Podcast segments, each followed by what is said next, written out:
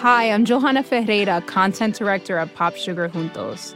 Juntos is all about celebrating Latinx culture, pride, our many intersectional identities, and joy.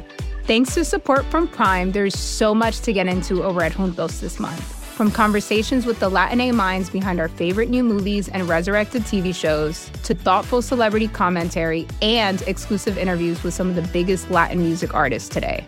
And it doesn't stop there. Get more of the music, movies, and shopping you love on Prime. Whatever you're into, it's on Prime.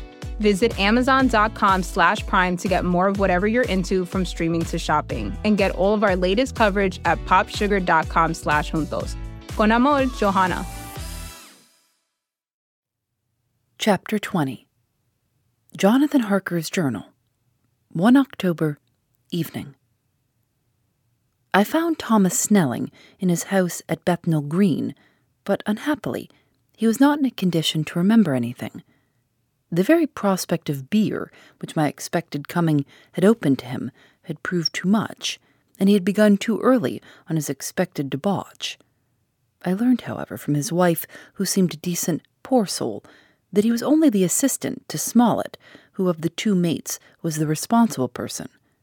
So off I drove to Walworth and found Mr. Joseph Smollett at home and in his shirt sleeves, taking a late tea out of a saucer. He is a decent, intelligent fellow, distinctly a good, reliable type of workman, and with a headpiece of his own. He remembered all about the incident of the boxes, and from a wonderful dog's eared notebook which he produced from some mysterious receptacle about the seat of his trousers, in which he had hieroglyphical entries in thick, half obliterated pencil, he gave me the destinations of the boxes.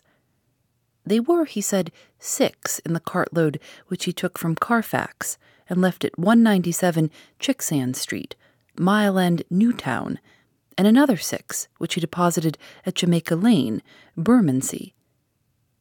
If then the Count meant to scatter these ghastly refuges of his over London, these places were chosen as the first of delivery, so that later he might distribute more fully. The systematic manner in which this was done made me think that he could not mean to confine himself to two sides of London. He was now fixed on the far east of the northern shore, on the east of the southern shore, and on the south.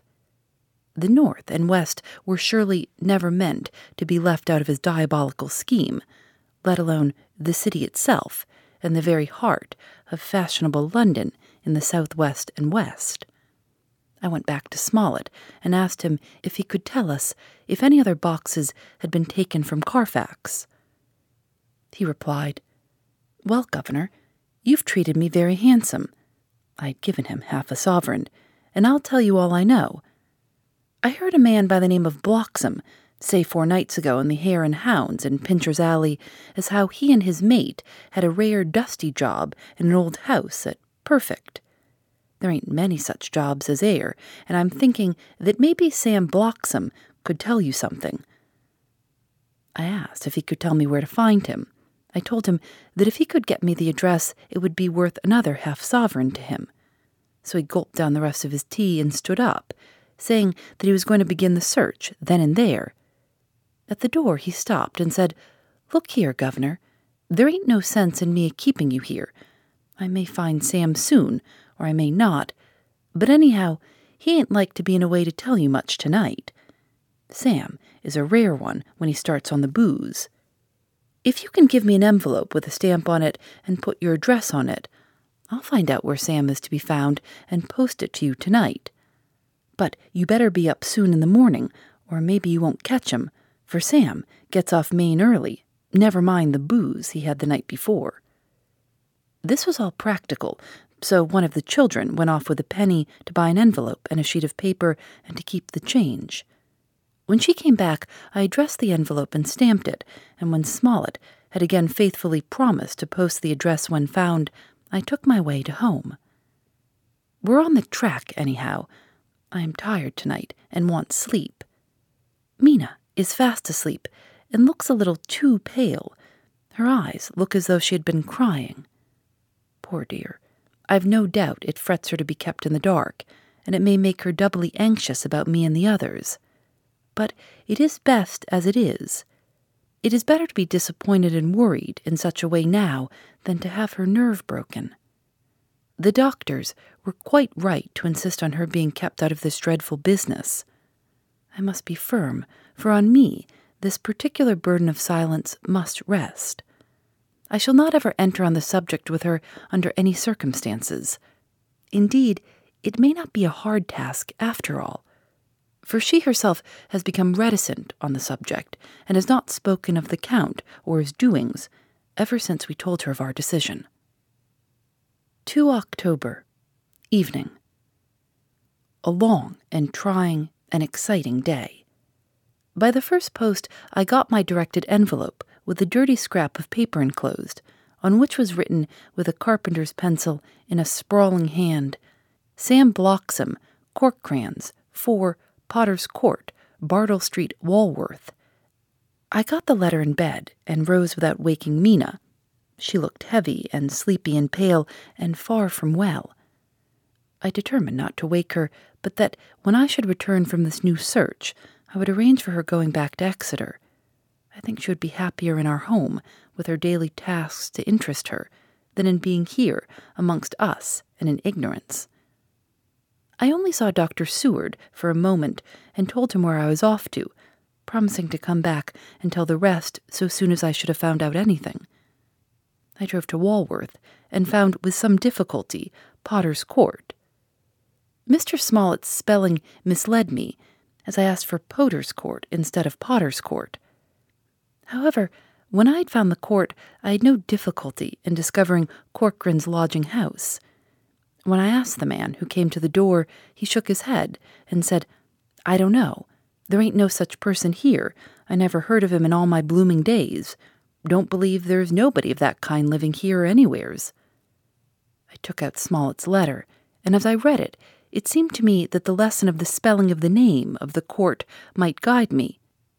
What are you? I asked. I'm the deputy, he answered. I saw at once that I was on the right track. Phonetic spelling had again misled me. A half crown tip put the deputy's knowledge at my disposal, and I learned that Mr. Bloxam, who had slept off the remains of his beer on the previous night at Corcoran's, had left for his work at Poplar at five o'clock that morning. He could not tell me where the place of work was situated, but he had a vague idea that it was some kind of a new-fangled warehouse. And with this slender clue, I had to start for Poplar. It was twelve o'clock before I got any satisfactory hint of such a building, and this I got at a coffee shop where some workmen were having their dinner. One of these suggested that there was being erected at Cross Angel Street a new cold storage building, and as this suited the condition of a new-fangled warehouse, I at once drove to it. An interview with a surly gatekeeper and a surlier foreman both of whom were appeased with the coin of the realm, put me on the track of Bloxam. He was sent for on my suggesting that I was willing to pay his day's wages to his foreman for the privilege of asking him a few questions on a private matter.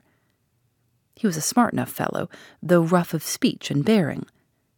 When I had promised to pay for his information and given him an earnest, he told me that he had made two journeys between Carfax and a house in Piccadilly and had taken from this house to the latter nine great boxes, main, heavy ones, with a horse and cart hired by him for this purpose.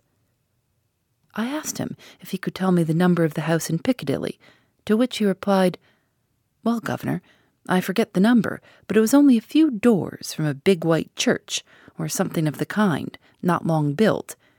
It was a dusty old house, too, though nothing to the dustiness of the house we took the blooming boxes from. How did you get into the house if they were both empty? There is the old party which engaged me awaiting in the house at Purfleet. He helped me to lift the boxes and put them in the dray. Curse me, but he was the strongest chap I ever struck, and he was an old fellow with a white mustache, one that thin you would think he couldn't grow a shatter. How this phrase thrilled through me.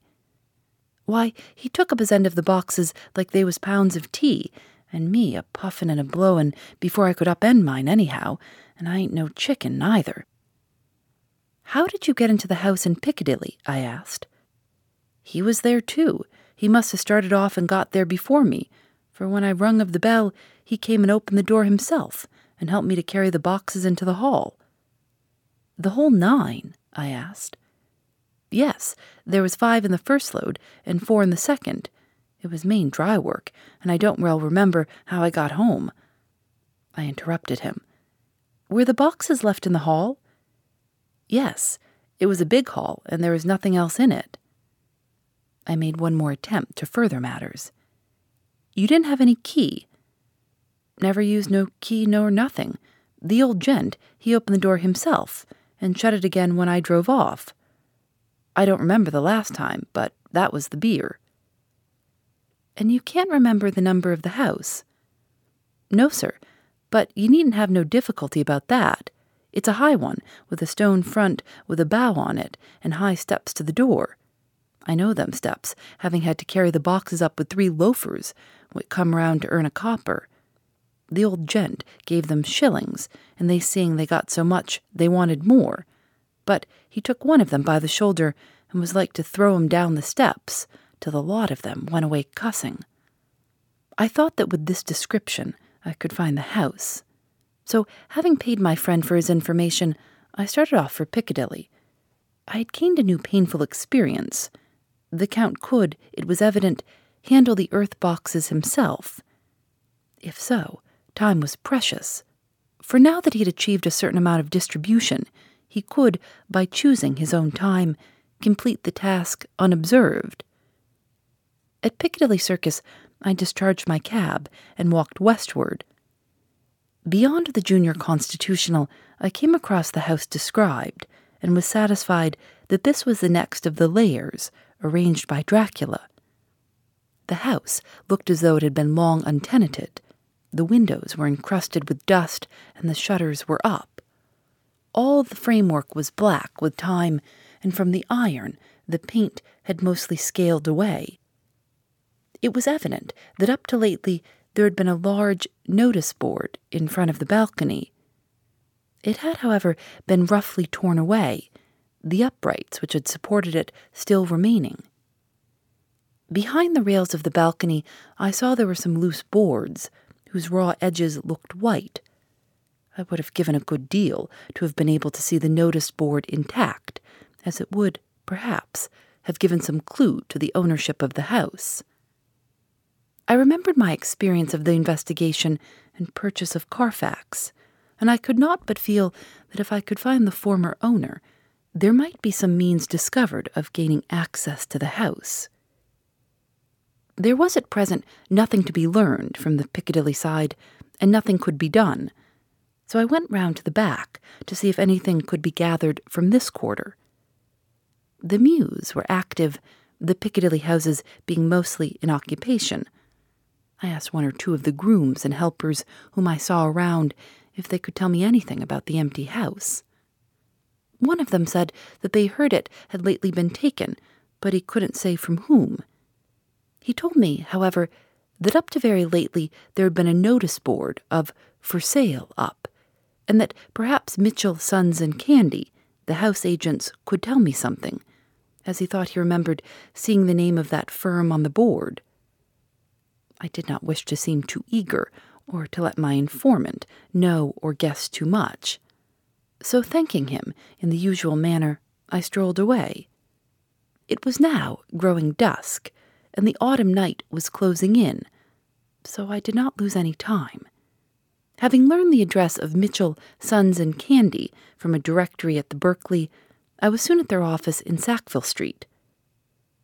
The gentleman who saw me was suave in manner, but uncommunicative in equal proportion. Having once told me that the Piccadilly house, which throughout our interview he called a mansion, was sold, he considered my business as concluded. When I asked who had purchased it, he opened his eyes, a thought wider, and paused a few seconds before replying, It is sold, sir. Pardon me, I said with equal politeness but I have a special reason for wishing to know who purchased it. Again, he paused longer and raised his eyebrows still more. It is sold, sir, was again his laconic reply. Surely, I said, you do not mind letting me know so much. But I do mind, he answered. The affairs of their clients are absolutely safe in the hands of Mitchell, Sons, and Candy. This was manifestly a prig of the first water, and there was no use arguing with him. I thought I had best meet him on his own ground. So I said, Your clients, sir, are happy in having so resolute a guardian of their confidence. I am myself a professional man. Here I handed him my card. In this instance, I am not prompted by curiosity. I act on the part of Lord Godalming, who wishes to know something of the property which was, he understood, lately for sale. These words put a different complexion on affairs. He said, I would like to oblige you if I could, Mr. Harker, and especially would I like to oblige his lordship. We once carried out a small matter of renting some chambers for him when he was the Honourable Arthur Holmwood. If you will let me have his lordship's address, I will consult the house on the subject, and will, in any case, communicate with his lordship by tonight's post. It will be a pleasure if we can so far deviate from our rules as to give the required information to his lordship.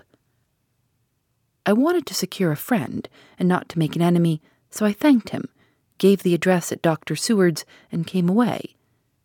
It was now dark, and I was tired and hungry. I got a cup of tea at the Aerated Bread Company and came down to Purfleet by the next train. I found all the others at home. Mina was looking tired and pale, but she made a gallant effort to be bright and cheerful. It wrung my heart to think that I had had to keep anything from her, and so caused her inquietude. Thank God, this will be the last night of her looking on at our conferences and feeling the sting of our not showing our confidence. It took all my courage to hold to the wise resolution of keeping her out of our grim task. She seems somehow more reconciled, or else the very subject seems to have become repugnant to her, for when any accidental allusion is made, she actually shudders. I am glad we made our resolution in time, as with such a feeling as this, our growing knowledge would be torture to her. I could not tell the others of the day's discovery till we were alone. So after dinner, followed by a little music to save appearances even amongst ourselves, I took Mina to her room and left her to go to bed. The dear girl was more affectionate with me than ever, and clung to me as though she would detain me.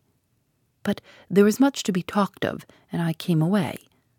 Thank God, the ceasing of telling things has made no difference between us.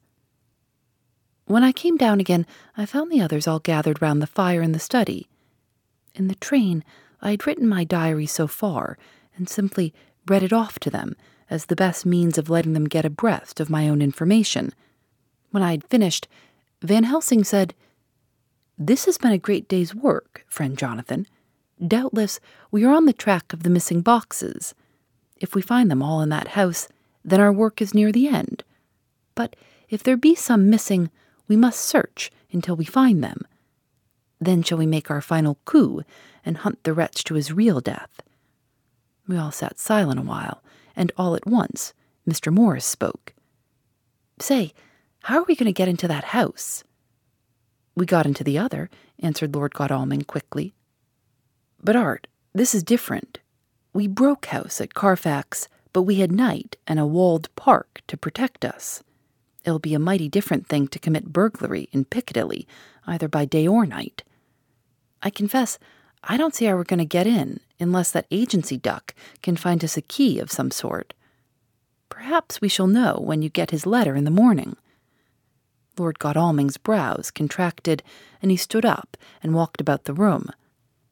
By and by he stopped and said, turning from one to another of us, Quincy's head is level, this burglary business is getting serious. We got off once, all right, but we have now a rare job on hand, unless we can find the Count's key basket. As nothing could well be done before morning, and as it would be at least advisable to wait till Lord Godalming should hear from Mitchell's, we decided not to take any active step before breakfast time. For a good while we sat and smoked, discussing the matter in its various lights and bearings. I took the opportunity of bringing this diary right up to the moment. I am very sleepy and shall go to bed. just a line. Mina sleeps soundly, and her breathing is regular. Her forehead is puckered up into little wrinkles, as though she thinks, even in her sleep. She is still too pale, but does not look so haggard as she did this morning. Tomorrow will, I hope, mend all this. She'll be herself at home in Exeter. Oh, but I am sleepy. Dr. Seward's Diary, 1 October. I am puzzled afresh about Renfield.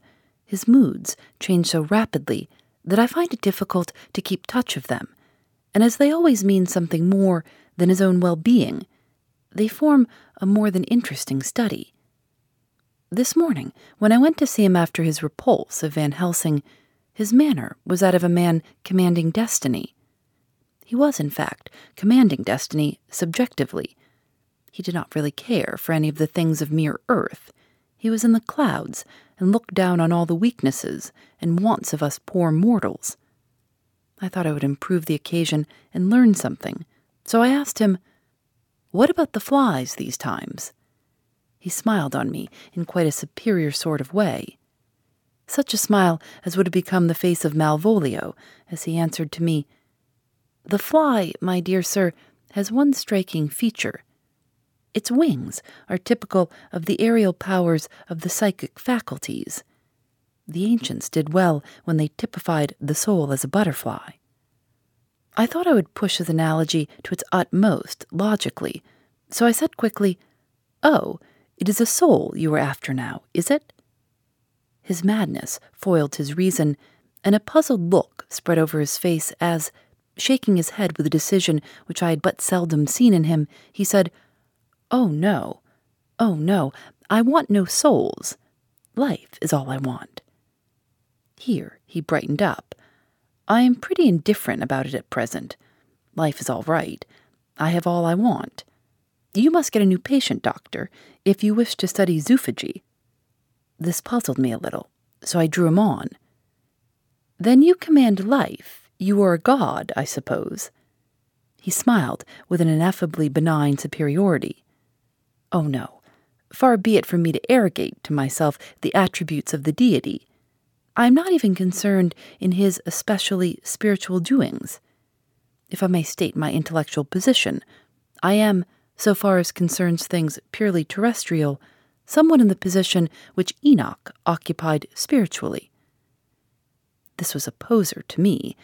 I could not at the moment recall Enoch's apostateness, so I had to ask a simple question, though I felt that by doing so I was lowering myself in the eyes of the lunatic. And why with Enoch? Because he walked with God. I could not see the analogy, but did not like to admit it so I harked back to what he had denied. So you don't care about life and you don't want souls. Why not? I put my question quickly and somewhat sternly on purpose to disconcert him. The effort succeeded. For an instant, he unconsciously relapsed into his old servile manner, bent low before me, and actually fawned upon me as he replied, I don't want any souls. Indeed, indeed, I don't. I couldn't use them if I had them. They would be no manner of use to me. I couldn't eat them, or. He suddenly stopped, and the old cunning look spread over his face, like a wind sweep on the surface of the water.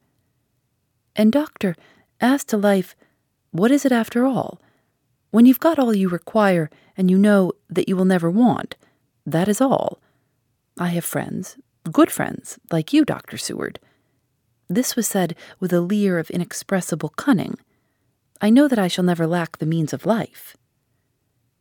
I think that through the cloudiness of his insanity, he saw some antagonism in me, for he at once fell back on the last refuge of such as he a dog's silence. After a short time, I saw that for the present it was useless to speak to him. He was sulky, and so I came away. Later in the day, he sent for me Ordinarily, I would not have come without special reason, but just at present I am so interested in him that I would gladly make an effort. Besides, I am glad to have anything to help to pass the time. Harker is out following up clues, and so are Lord Godalming and Quincy. Van Helsing sits in my study poring over the record prepared by the Harkers. He seems to think that by accurate knowledge of all details he will light upon some clue. He does not wish to be disturbed in the work without cause. I would have taken him with me to see the patient, only I thought that after his last repulse he might not care to go again. There is also another reason. Renfield might not speak so freely before a third person as when he and I were alone. I found him sitting out in the middle of the floor on his stool, a pose which is generally indicative of some mental energy on his part.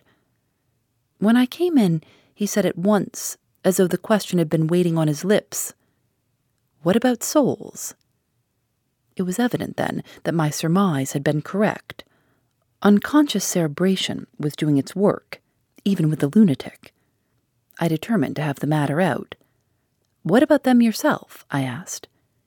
He did not reply for a moment, but looked all round him and up and down as though he expected to find some inspiration for an answer. I don't want any souls, he said in a feeble, apologetic way. The matter seemed preying on his mind, and so I determined to use it, to be cruel only to be kind. So I said, You like life, and you want life. Oh, yes, but that is all right. You needn't worry about that. But, I asked, how are we to get the life without getting the soul also? This seemed to puzzle him, so I followed it up. A nice time you'll have sometime when you're flying out there, with the souls of thousands of flies and spiders and birds and cats buzzing and twittering all around you. You've got their lives, you know, and you must put up with their souls. Something seemed to affect his imagination, for he put his fingers to his ears and shut his eyes, screwing them up tightly just as a small boy does when his face is being soaped. There was something pathetic in it that touched me. It also gave me a lesson, for it seemed that before me was a child only a child, though the features were worn and the stubble on the jaws was white. It was evident that he was undergoing some process of mental disturbance, and knowing how his past moods had interpreted things seemingly foreign to himself, I thought I would enter into his mind as well as I could and go with him. The first step was to restore confidence, so I asked him, speaking pretty loud so that he would hear me through his closed ears, would you like some sugar to get your flies round again? He seemed to wake up all at once and shook his head. With a laugh, he replied, Not much. Flies are poor things, after all. After a pause, he added, But I don't want their souls buzzing round me all the same. Or spiders, I went on. Blow spiders. What's the use of spiders? There isn't anything in them to eat or. He stopped suddenly as though reminded of a forbidden topic. So, so, I thought to myself. This is the second time he has suddenly stopped at the word drink. What does it mean? Renfield seemed himself aware of having made a lapse, for he hurried on, as though to distract my attention from it. I don't take any stock at all in such matters rats and mice and such small deer, as Shakespeare has it, chicken feet of the larder, they might be called. I'm past all that sort of nonsense. You might as well ask a man to eat molecules with a pair of chopsticks as to try to interest me about the lesser carnivora when I know of what is before me. I see, I said. You want big things that you can make your teeth meet in? How would you like to breakfast on elephant? What ridiculous nonsense you were talking. He was getting too wide awake, so I thought I would press him hard. I wonder, I said reflectively, what an elephant's soul is like. The effect I desired was obtained, for he at once fell from his high horse and became a child again. I don't want an elephant's soul, or any soul at all, he said. For a few moments he sat despondently. Suddenly he jumped to his feet, with his eyes blazing, and all the signs of intense cerebral excitement. To hell with you and your souls, he shouted. Why do you plague me about souls? Haven't I got enough to worry and pain and distract me already without thinking of souls? He looked so hostile that I thought he was in for another homicidal fit, so I blew my whistle.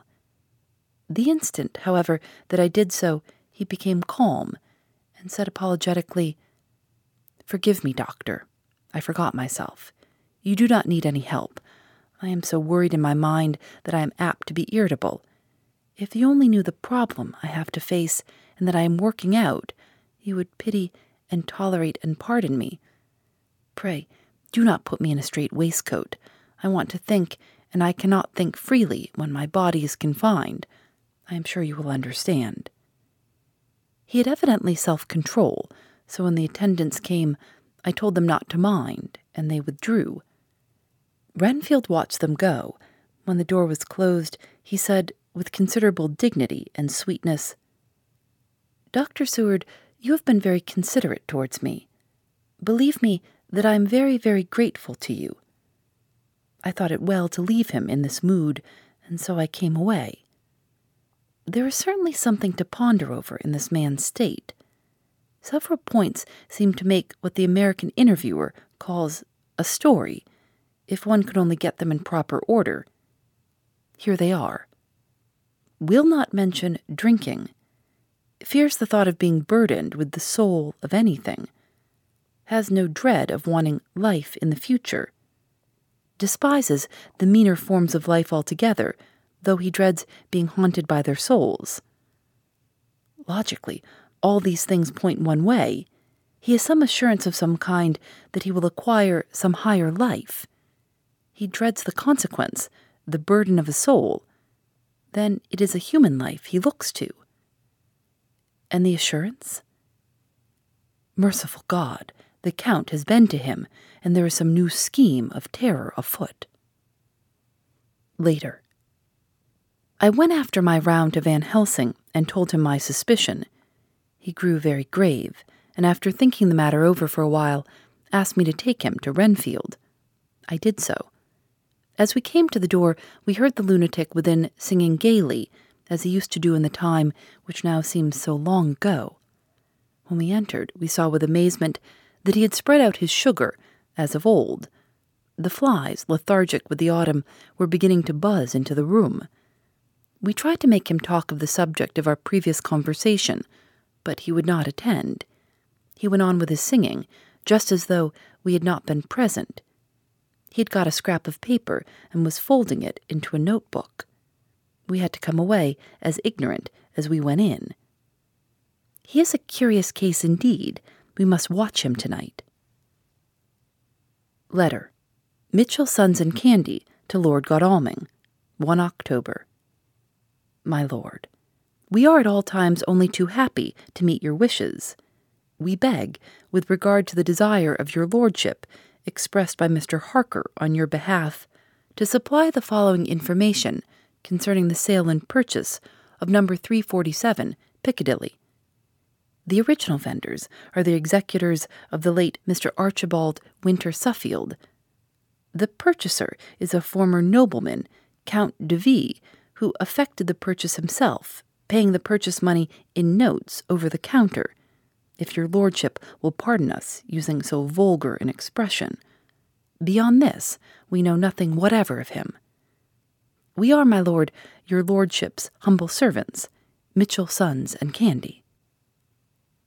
Dr. Seward's Diary, 2 October I placed a man in the corridor last night and told him to make an accurate note of any sound he might hear from Renfield's room, and gave him instructions that if there should be anything strange, he was to call me.